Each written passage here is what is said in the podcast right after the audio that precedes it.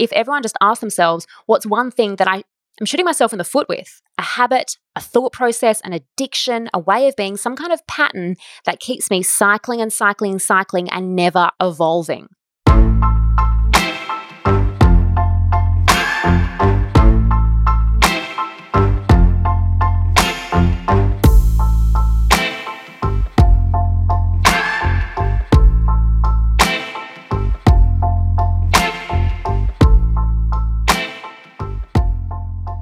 Get ready, guys. This is a special episode. Elise Carr is a sacred guidance coach. She also is the host of the Sacred Guidance with Stella Muse podcast. And if you don't know what sacred guidance is, don't worry. You will by the end of this episode. Talking with Elise, I felt like I was I was being coached in a really gentle, nurturing and authentic way by a friend who has known me forever. It's actually kind of spooky, but this conversation was exactly what I needed. And I'm hoping that it's what you need as well. One of the main things that we talk about in this interview is how to let go of habits and behaviors that are no longer serving ourselves and our higher true purpose. We also talk about how to bring our emotional body, our physical body, and our mental body into alignment and into harmony. So, if any one of those aspects of our life is out of balance, then there's going to be more struggle and more friction. So, how to bring all that into alignment. Uh, of course, we talk about love. We talk about love as selfless service.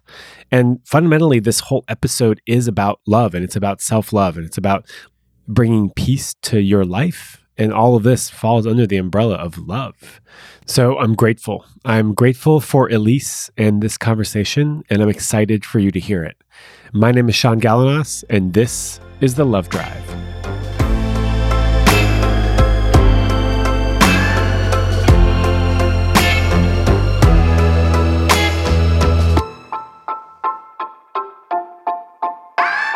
Could you please introduce yourself? I'm Elise Carr, and my baby, my my soul, I suppose, is connected to Stella Muse, and that's my platform, and and that's where I offer my sacred guidance and and tantra and and healing components, and it's it's these, I guess, doorways that I use to be of assistance and service in the world. It's not just really my work; it's more than a career. It's actually my way of life, and I feel if we're on this path, whether you call that a spiritual path or a conscious path or whatever it is, towards awakening, that anything we gain along the way, the wisdom, the experience, we should share. What is sacred guidance? Sacred guidance essentially is like psychology for the soul. So, unlike orthodox or traditional psychology, which is very much cognitive and, and mind based, I take an esoteric psychology approach, which means I look at the whole of the being. So we look at the physical body, we look at the emotional body, which in hippie la la spiritual land is called the astral body. We look at the mind, and then we look at consciousness. This is a science of the soul, essentially. So while orthodox psychology is yet to acknowledge we have a soul, even though they're getting closer to it. There's a lot of kind of grey areas and hunting around knowing there's more to us than just this meat suit. So I take that integrated, holistic approach when I do my sacred guidance sessions. I'm feeling like I'm I'm I'm kind of going through the mud right now, and it's funny because the the the recent therapy session that I had is bringing stuff up that I had dealt with 10 years ago in you know with my other therapist and I was and I was sort of beating myself up today, going, you know, how come you haven't dealt with this yet?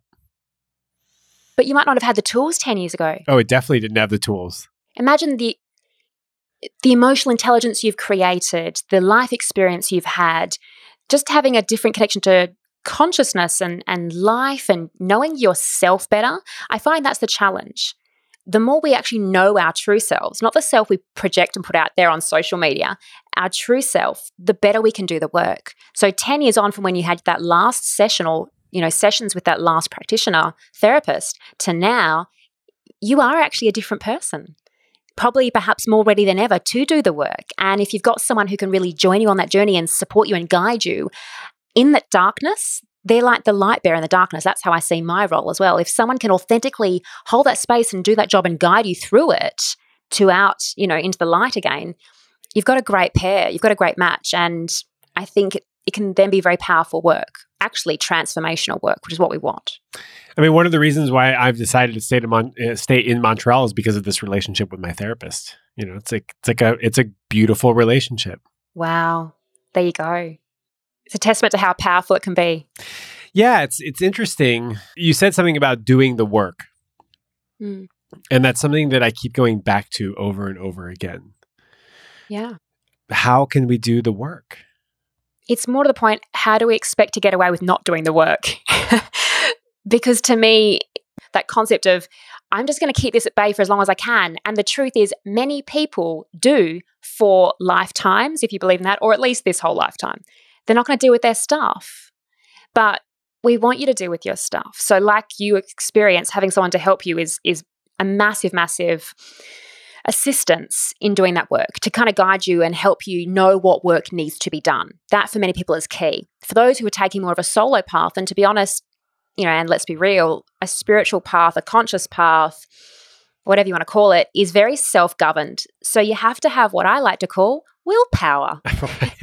it's kind of like if you're an athlete and you don't train two or three times, you know, let's say a day for some people, they're not going to make it to the Olympics.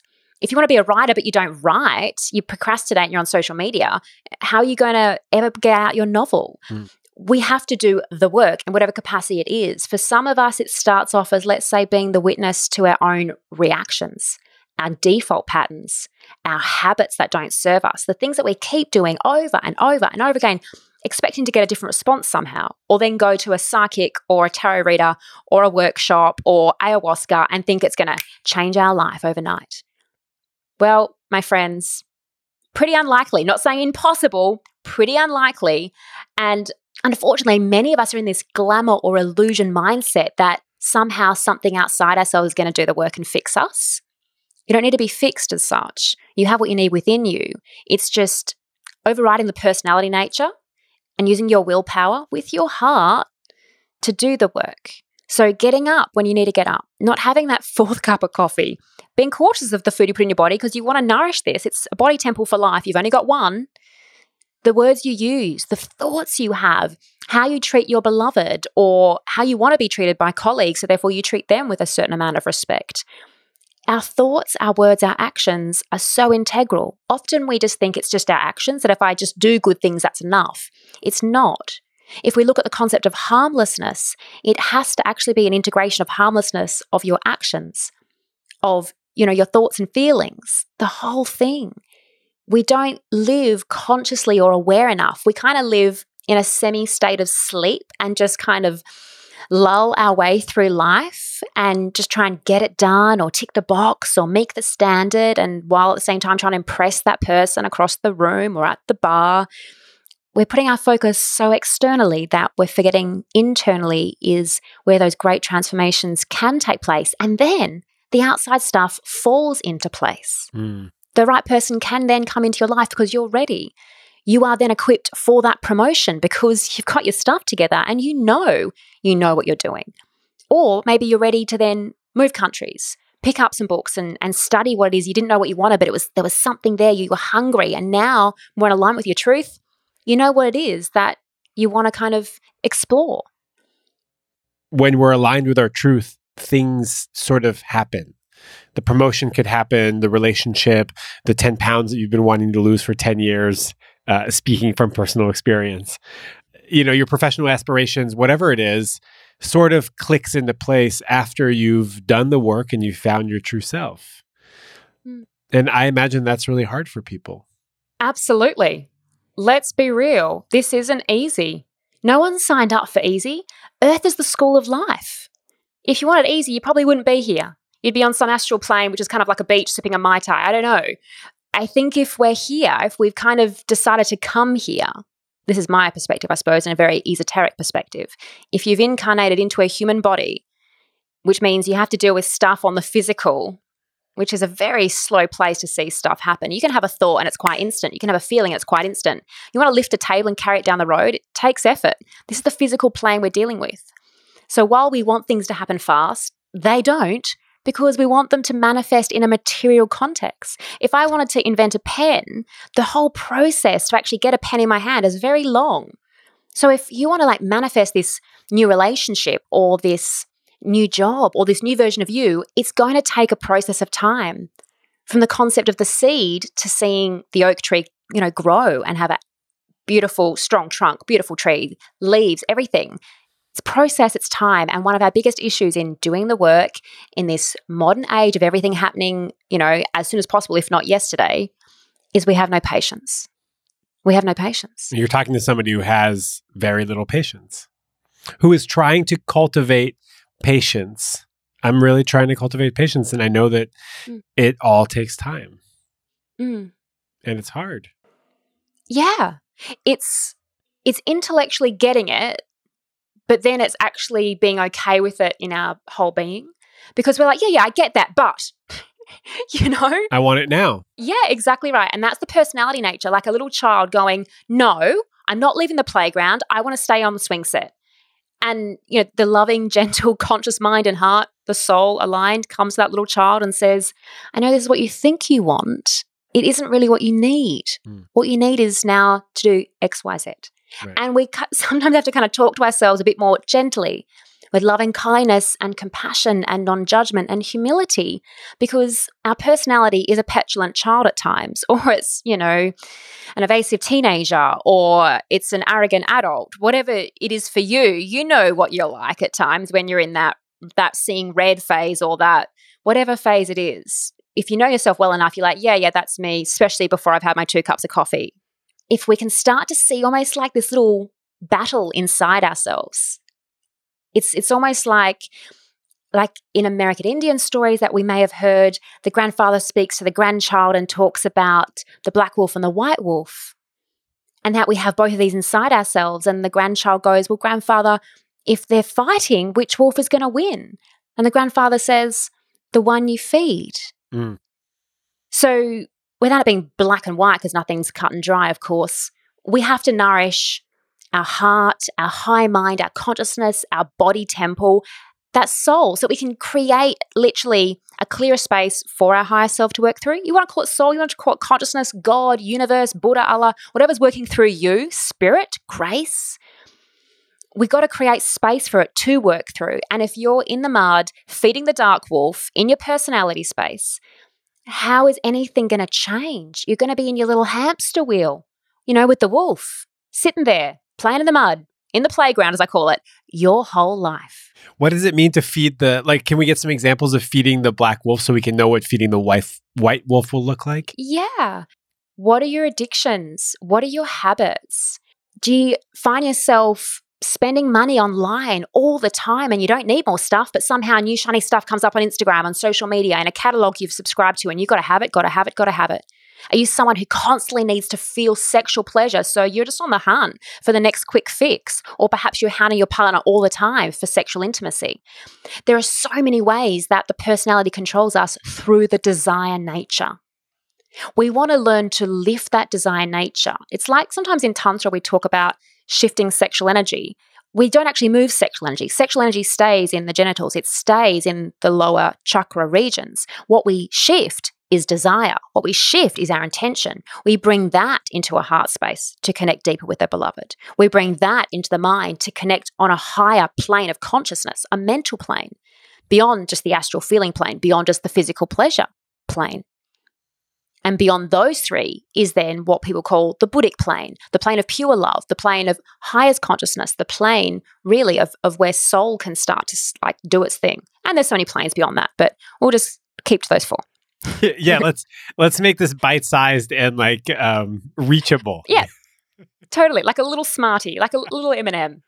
I've been eating, you know, speaking of desire, I've been eating a lot of smart Smarties lately, and I don't even fucking eat Smarties. Mm, what is happening there, Sean? Oh, you have no idea. My desire plane is very strong. My drive.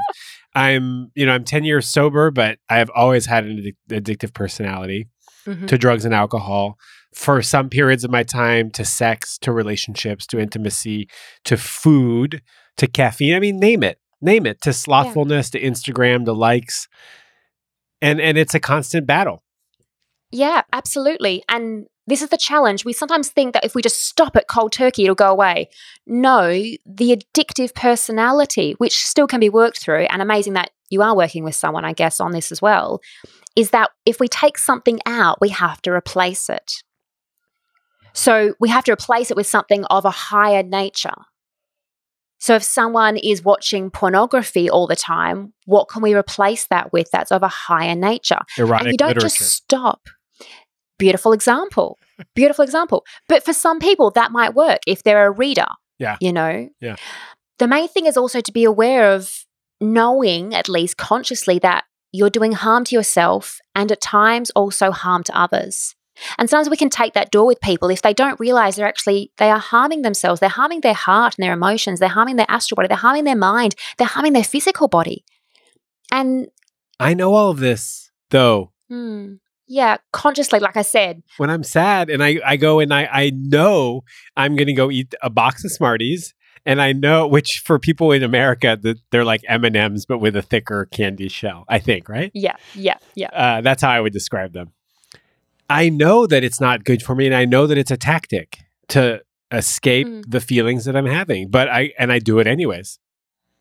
Why are the Smarties or the M and M's or the candy in your reach? You you actively go buy them in preparation for needing them. No, no, I, I will have like a, a, a feeling or some sort of negative thing will happen, and then I'll be like, oh, I'm getting Smarties later. And there's a oh, store. Oh, so then you're going to go purchase them. They're It's not as literally- they're, they're waiting like- in the pantry. they're a minute away from my house. There's a little store right down the street. Yeah, yeah. And if it happens This after 11. I have to I have to go without because they shut at 11. oh, well, you could always tell yourself it's after eleven, even if it's two o'clock in the afternoon. But I know it's two o'clock But- in the afternoon. You do. And this is when the willpower comes in. This is that cultivation of learning mind control, what we talk about in martial arts, in, in Buddhist studies, in the esoteric path. Everything essentially has to come down if we're going to override a desire nature like that or addiction. And congratulations, may I say, for 10 years sober. That's incredible Yes, thank you. We have to use our willpower. It's kind of going up the next level, which means, yeah, you intellectually have to tell yourself, not only do I not need this, I actually don't want it. My personality wants it. My heart doesn't want it. My mind doesn't want it. My body doesn't want it. My soul definitely doesn't want it. Sometimes you have to have a really hard conversation with yourself, and that might mean then going to have to have a cold shower.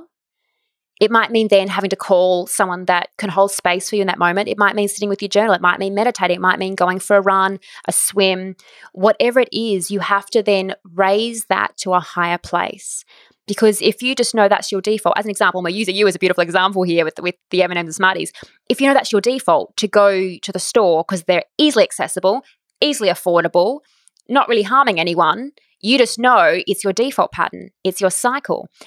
And until you break that, and it sounds so simple and easy, but obviously in the heat of the moment, you're like, hell no, I'm just going to go buy another box. But it's in that moment that if you can call upon willpower, like any of us in our own moment, when we're about to use our PayPal account to make that purchase, when we're about to gamble, when we're about to pick up another person from a club, whatever it is, or have that eighth cup of coffee, you know, there's a whole spectrum of desire nature, there's a whole spectrum of addiction. In that moment, we have to learn to talk to ourselves and to be able to bring ourselves back to our true nature. Because otherwise, you stay the puppet on a string with your personality just playing with you all the time, whenever it wants, however it wants. You have no control of your own life, of your own being. It's really disempowering. And I'm like, no, taking Brexit's line, take back control. we want to take back control of our own life, of our own body, of our own heart, of our own mind, so that then we can start to live a more conscious life connected to whatever it is you believe is that highest version of you. Otherwise, you could spend your whole life battling smarties, which will have an effect, right? It's such a not an interesting conversation with myself about Smarties. No, it's not. But it's that's the surface level, right? When you trace that back down, it's a very interesting conversation because it's so deeply rooted to your entire personality fabric that if you broke this habit, it would have an incredible domino effect. So that's why these conversations might sound really, you know, banal or pointless or, oh my gosh, I can't believe they're harping on about this. But if everyone just asked themselves, what's one thing that I really I'm shooting myself in the foot with a habit, a thought process, an addiction, a way of being, some kind of pattern that keeps me cycling and cycling and cycling and never evolving. It has a massive impact on who you are and how you show up, the thoughts you have, the feelings you have, the choices you make. It's freaking huge, and it all comes back to a box of Smarties. What's your box of Smarties right now? Hmm. It's not a daily thing, but I started writing a book 12 and a half years ago. I finished writing this novel probably a couple of years ago. I then went on this massive spree of trying to find the right literary agent and publisher and all this kind of jazz. And it's just the maybes and the almosts, and then an agent dying on me, and then flying across the country here for this meeting, and then going, Yeah, we'd love it if it was the Elise Carr story, not a novel. Like, we want to hear your story. And I'm like, No one needs to hear my story as such. So, all these doors, and I just, I thought when I started writing it that two years in, I'd be just publishing it. How hard can it be? And there's been many a times when that why why not me? Why can't I do this? It's because my my social media platform isn't you know 200 million is it because i don't have the money to self fund myself all these questions all these whys and that's the personality nature kind of having a little raw moment as i call it instead of going well hang on a minute maybe what you've written is fine but maybe there's something yet to be put in that you haven't learnt yet you haven't experienced yet there's something yet to gel. So I've had to have the white wolf, dark wolf. I've had to have the soul personality. I've, I've had to have that conversation with myself many, many times over the years. And I've reached a point of almost perfect harmony now.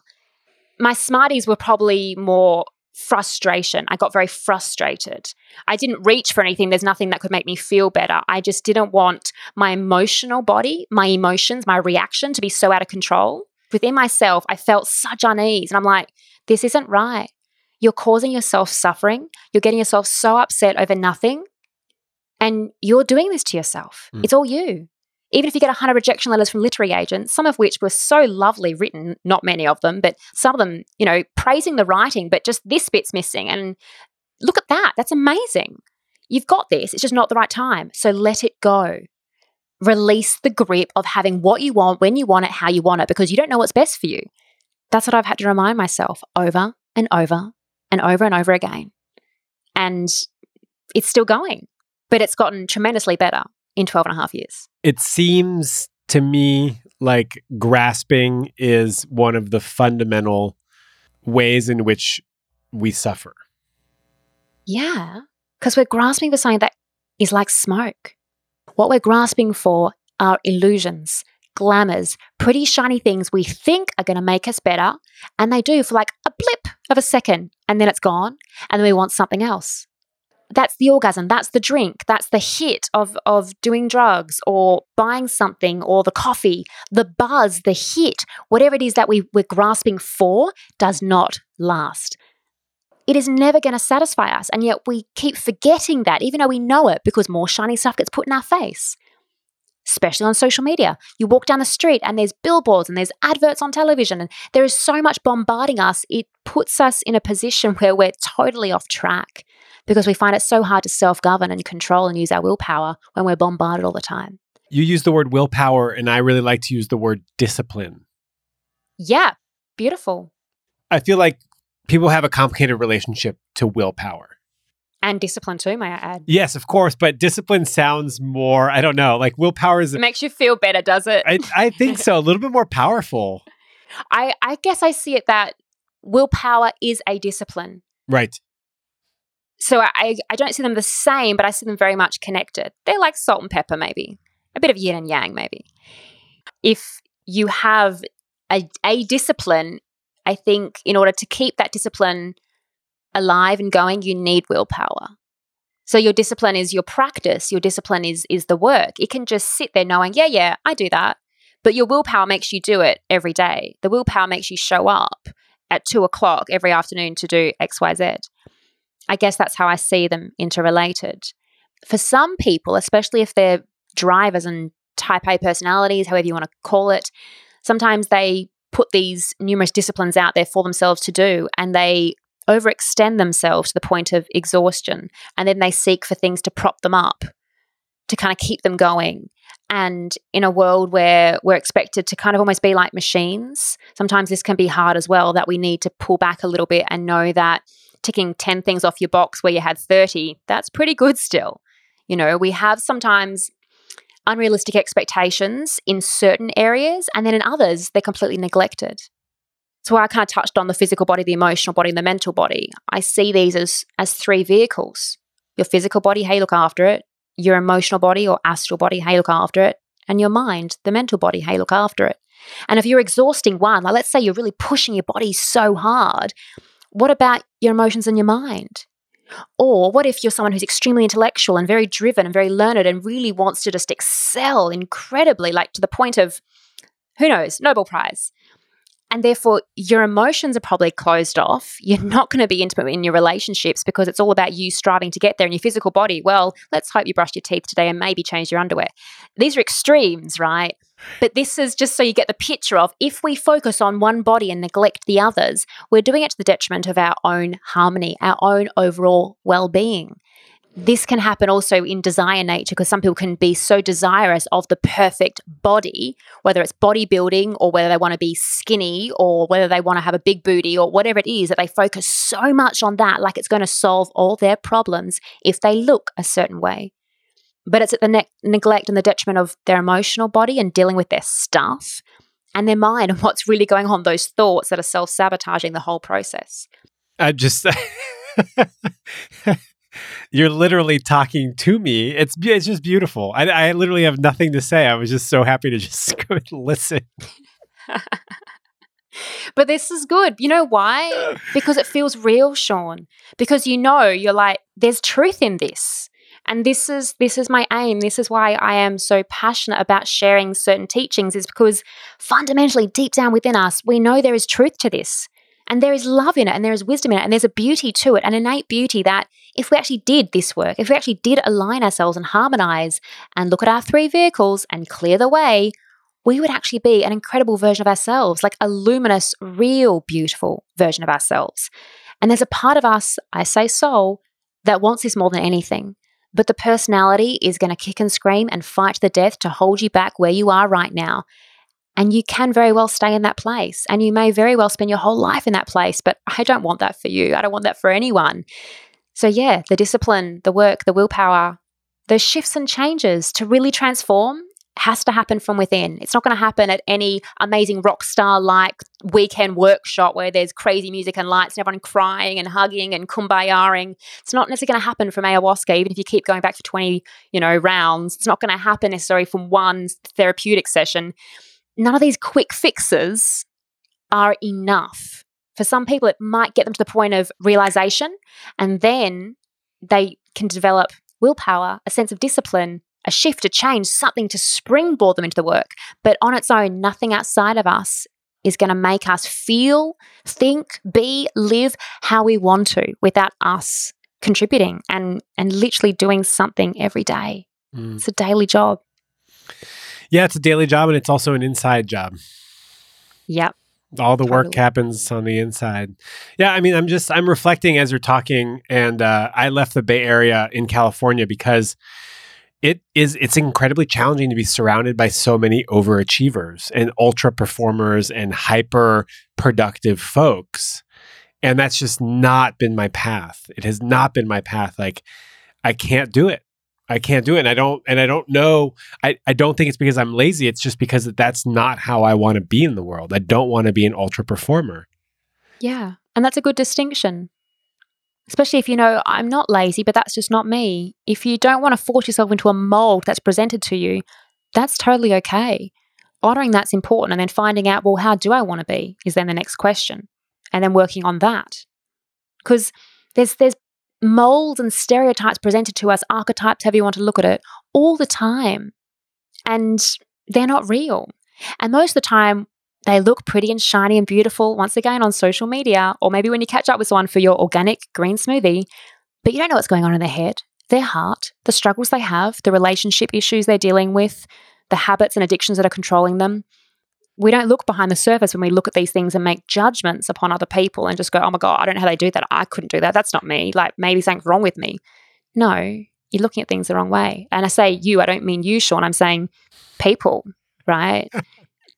I feel like you're talking to me. I mean, you are. You're talking to people, and I'm a person. So, yeah, the collective you.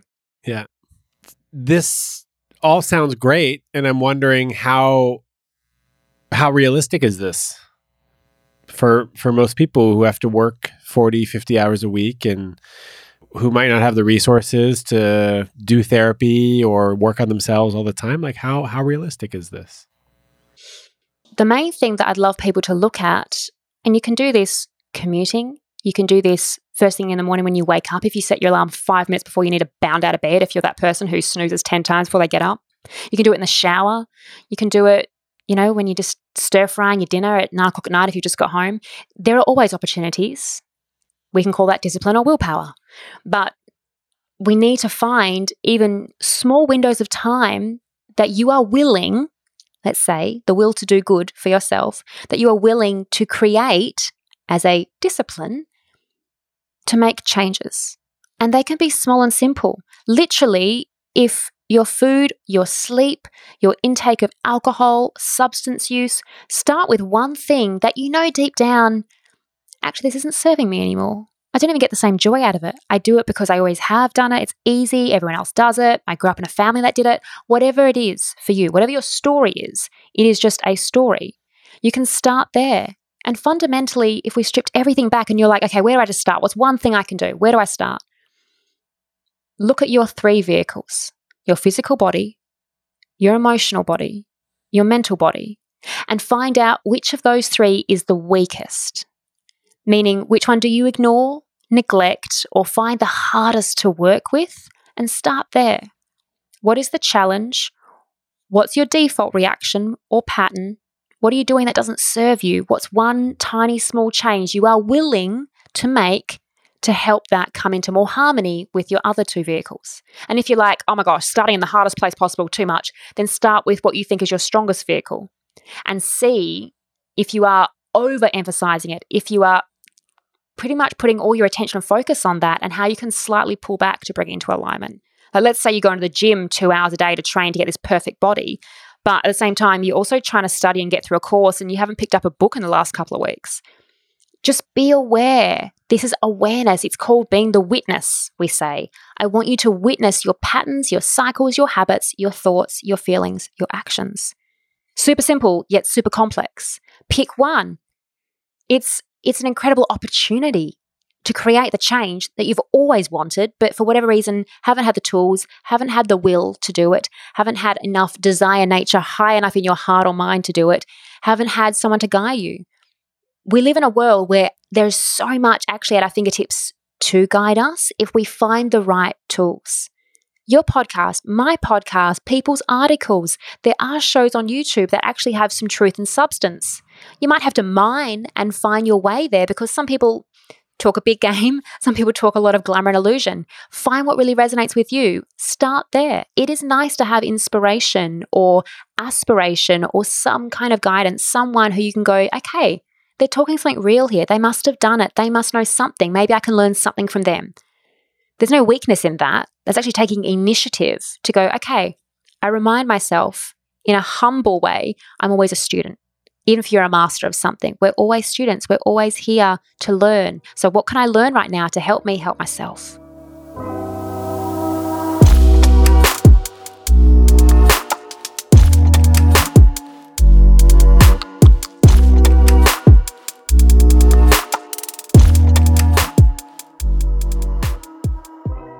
Hey everyone, Valentine's Day is right around the corner. And as you know, I'm not a huge fan of Valentine's Day, but I am a huge fan of love. And uh, to celebrate Valentine's Day in the best way that I know how to, I would like to showcase some of your love letters on next week's episode of The Love Drive. I am still soliciting love letters. So if you have a love letter that you want to share with me so that I can share it with the Love Drive listeners, please contact me, Shaun at thelovedrive.com. That's S H A U N at thelovedrive.com or come find me on Instagram at the love drive. Send me a DM. Share with me your love letters, please. All right, that's it. We're talking to Elise Carr about love as selfless service.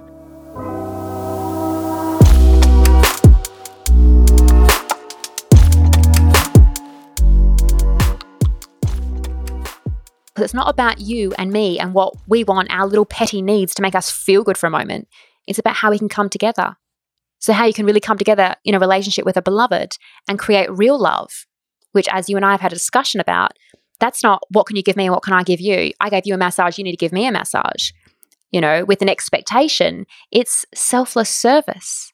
It's the will to do good. That's the foundation of love. To then go to selfless service and and a giving that in me giving you something with no expectation, I get joy from seeing the joy that brings to you. Mm. If we shift our mindset to this in our intimate relationships with our colleagues, with our clients, with the person we go buy bananas from, let's say, instead of Smarties from down at the grocery store or the market, everything, when we give someone our passport at the airport, the, the Uber driver, if we shift how we are and how we show up in the world to a we mindset, not you against me, not the dividing, not the walls that patriarchy and the old way of Pisces instilled in us, we would shift our whole experience of life. I don't know how it's going to be, if it's going to really happen in our lifetime. Maybe our great grandchildren will have a better experience of this. And I really trust so if we get our act together. But we're struggling at times living a more conscious life because it isn't still the norm. We're still the outsiders. We're still the black sheep of the family, whatever you want to call it. But the more of us who come together who have these conversations like we are today, Shaun, mm. the more of us who start feeling into it, considering it, taking action, and being, you know, world servers, seeing a way that they can contribute to the world, you know, and that might start within, it might start within your marriage, in your relationship, in your home, in your community, and it will eventually ripple out. We need to do this. I mean, how amazing. We're connecting from across the world now. Finally. You know, finally, I know. but this is all mindset stuff. Everything we come back to, everything we've spoken about today is kind of a shift in our mind. Mm. You know, and then in that shift in the mind, the heart goes, Oh, finally, you're on my page. And the heart comes into it because the heart has had a knowing, that inner flame of knowing the whole time. But sometimes that mind can override it, and the personality, hell yeah, overrides it. I want to spend more time in my heart. I really do. And I want to spend more time slowing down. And I want to spend more time in silence mm. and with people that really nurture me and respect me and bring warmth and love to my life. Like that's what I that's what I want. And I'm sure you want to be able to nurture and bring love to their life and respect them and all of that as that beautiful harmonious exchange. Yeah. Yeah. I believe fundamentally we all want those things, but we just don't always really know what we want. Like I said, the petulant child wants to stay in the playground, thinks it does, doesn't really know what it wants. Well, power and money is what I think I want. Yeah. That's desire nature right there, my friend. You know that. Yeah, I know that now. That's your amazing personality going, yes, if I just get all the money I want and all the power I want and wield it how I want, I will be happy. You might be for a moment. Happiness doesn't last. Joy, bliss, that true connection to, well, what's real, that lasts. You can never be happy all the time. That's an, another glamour or illusion sold to us by the fake new age, the pseudo spiritual world. Just be happy, happy, happy. No, sometimes you actually need to sit in your sadness and figure out why this sadness keeps coming up. Sit in that, sit in the mud, because from the mud blossoms the lotus flower. You know Bob Ross? Not personally. You've heard of him? Mm. He made it all the way to Australia. Uh, he says that you need to have uh, dark so that you can recognize the light. Yeah. How can one exist without the other? We live in a duality. How could feminine be something if there wasn't masculine? How could winter be if there wasn't summer? How can there be darkness without light? It's it's crazy to think you can only have happiness and not have sadness or suffering. You know, until we meet the middle way, the middle path, the razor edge road, we call it in esoteric studies, or the middle way they say in Buddhism, until we meet like reach that point, you'll be living in one or the other or straddling them. The more conscious we become, the less we kind of straddle, the less we're kind of spread out, the less we fluctuate from crazy highs and crazy lows. It's almost like a heartbeat. It's a beautiful connection to everything that breathes and lives and is. That's the space we want to live from, not be crazy high and crazy low, because you know if you have one, you're going to have to have the other. Mm. So we let go of having to have these highs from whatever hit it is we're after. We then realize we don't have the same suffering. We then come to a realization that the middle way brings us a peace and a harmony and a unity, a unification with everything that breathes that we ultimately long for. Most people don't really know what they actually long for. They just think they do because it's shown to them by machines, by politics and governments, by media. That's all fabricated. We do have some kind of conscious awareness that things we read in the newspaper, they're owned by moguls mm. who have an agenda, who fund lobbyists, governments, politicians. It's all connected. It's not conspiracy, it's fact. And yet we keep buying into it mm. because we so want that quick fix feel good, even though we know it doesn't last. And here we go in the same cycle again. When will we wake up? When will we wake up? I could just listen to you talk for hours. I really could. And good thing we can because you have several you have lots of episodes of your podcast. Yeah, I just put out 28. It's my favorite number too. So there's a few there. 28 episodes of your podcast if people want to listen. Maybe you can listen to one when you want to go to the shop and buy Smarties. You're like, actually, no, I'm just going to put on a podcast episode. Sugar is the thing that I want to get rid of. Uh, well, you can substitute it initially, whether that's with honey or stevia or fruit. Yeah, yeah, yeah. I've been eating more fruit this week and no Good. Smarties and no Smarties.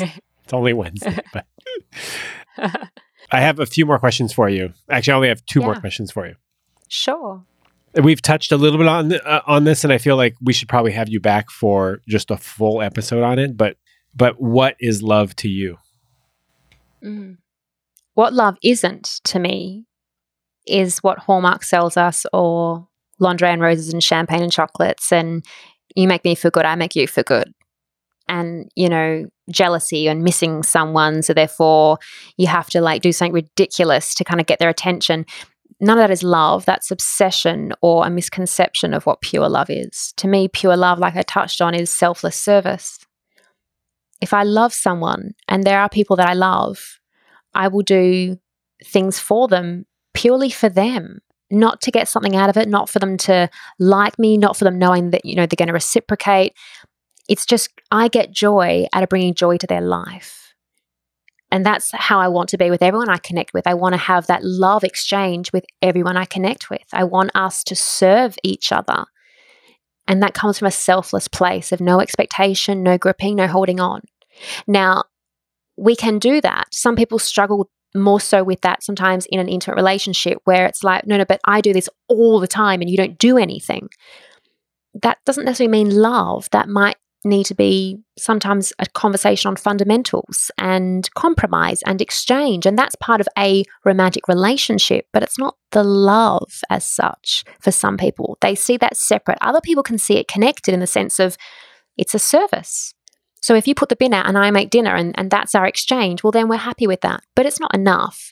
We then need to, if we're talking about intimacy, intimacy here, we we then want to connect with the beloved in a loving way with intimacy.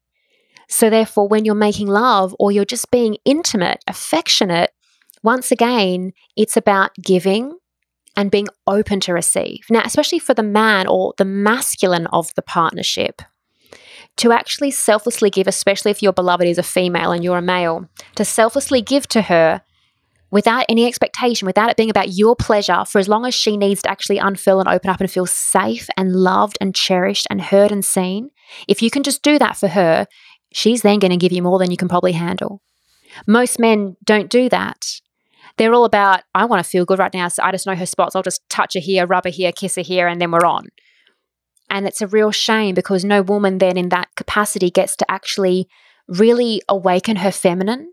And many women in this world we live in aren't awakening their feminine enough because they're being masculine in the workforce or sometimes even to run a household. They're getting stuff done, they're running around, they're holding space, they're doing, doing, doing. They're not getting enough time to actually be in that ultimate feminine receptacle space. So if a man can actually give that to a woman in an intimate arena, in an intimate, sacred space, it can change the love, the bond, the connection, the intimacy of that relationship. A different respect can can come about, a different connection, a heart-based connection, you know, and then ideally we want to work to a connection of soul. So a lot of this is a dance of finding that balance between the masculine and feminine. We say Shakti and Shiva, the goddess and the god, the dark and the light, like the wolves we mentioned, like darkness and light, like summer and winter. We need to find harmony. And yes, we both need to receive, we both need to give, but in, in what way does that work best for our union? And is it in harmony for what's right for our union. Often it's not in harmony. And some of us find it really hard to communicate that because either we don't know what we want, we're afraid to hurt the person, we're afraid to push them away, we don't want to be mean, or we actually don't know how to communicate lovingly how to, I guess, encourage them to do things to us that we want, to make us feel a certain way. It can be really hard. It can be hard at the beginning. It can be hard when you're five or 10 years in and you haven't attempted before and now you want to change things up and they're just happy with status quo. These are challenges that are real. But if we come from a place of loving kindness, compassion, non judgment, humility, like I touched on, from a place of selfless giving, we come from a loving place. We then offer and invite to have a conversation, to have a connection. We're then showing up in the most, I guess, beautiful, true, loving, real way we can. It's up to the other person then to meet us there. And if someone can't meet you there, then are they the right person for you? If they struggle at first, you can guide them. But if there's a massive disparity between where you want to be and where you are, and where they want to be and where they are, and you guys aren't kind of connecting on some level, sometimes we aren't necessarily with the right people in that context, and we have to be real with ourselves there too. Mm. Other times, the being real is going, okay, we've both got to do work, but we want to do this. So let's show up, have a discipline, have a date night every week, whatever it is, to do the work. So we're on all different levels along a whole big spectrum. But if we can come from that loving place, from that selfless giving to be of service, to bring joy and love into someone else's life, if that helps then open them up and open their heart, like all of us need to open our hearts, there is going to be reciprocation because it's inevitable. What goes out must come back, just like we know what goes up must come down. This is a law of the universe here. We're not creating anything new and fandangle. I'm blown away. I'm blown away. I feel like we we could do so many more episodes together. I'm just writing all these like other amazing things that we could be talking about. Uh, but first of all, where can we find you? Yeah. Well, the best way to reach out to me is on stellamuse.com, and that's Stella with an A. And my podcast is Sacred Guidance with Stella Muse, which is on iTunes and Stitcher and all that jazz, and obviously on my website. And if sacred guidance or the healing or Tantra speaks to you, I do work with people all around the world, and there's a contact page there that people can reach me on as well. Thank you so much. I got so much out of this. I'm I'm I'm really, really grateful to you. Thank you. Thank you. Thank you for giving me the opportunity. Once again, it goes two ways, and we always learn if we listen. So thank you for listening. Thank you for sharing. And thank you so much for having me on the Love Drive, Shaun. It's been a pleasure.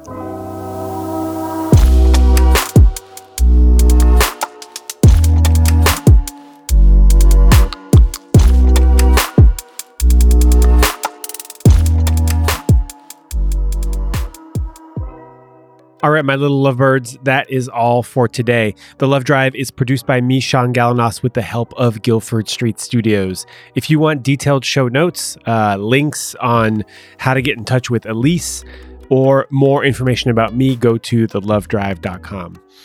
I just want to say thank you for listening. Thank you for giving me feedback, for uh, encouraging me to continue doing this work. Uh, it means a lot to me. It really does. I haven't figured out how to monetize this yet. And so, in the meantime, and actually forever and ever, your gratitude means a lot to me. Really does. It helps me keep going because sometimes I just don't really want to. And I think that's normal it, with any creative endeavor. It can be hard sometimes. So I just want to I want to recognize you all for listening and for encouraging me. Thank you. God damn it. Thank you.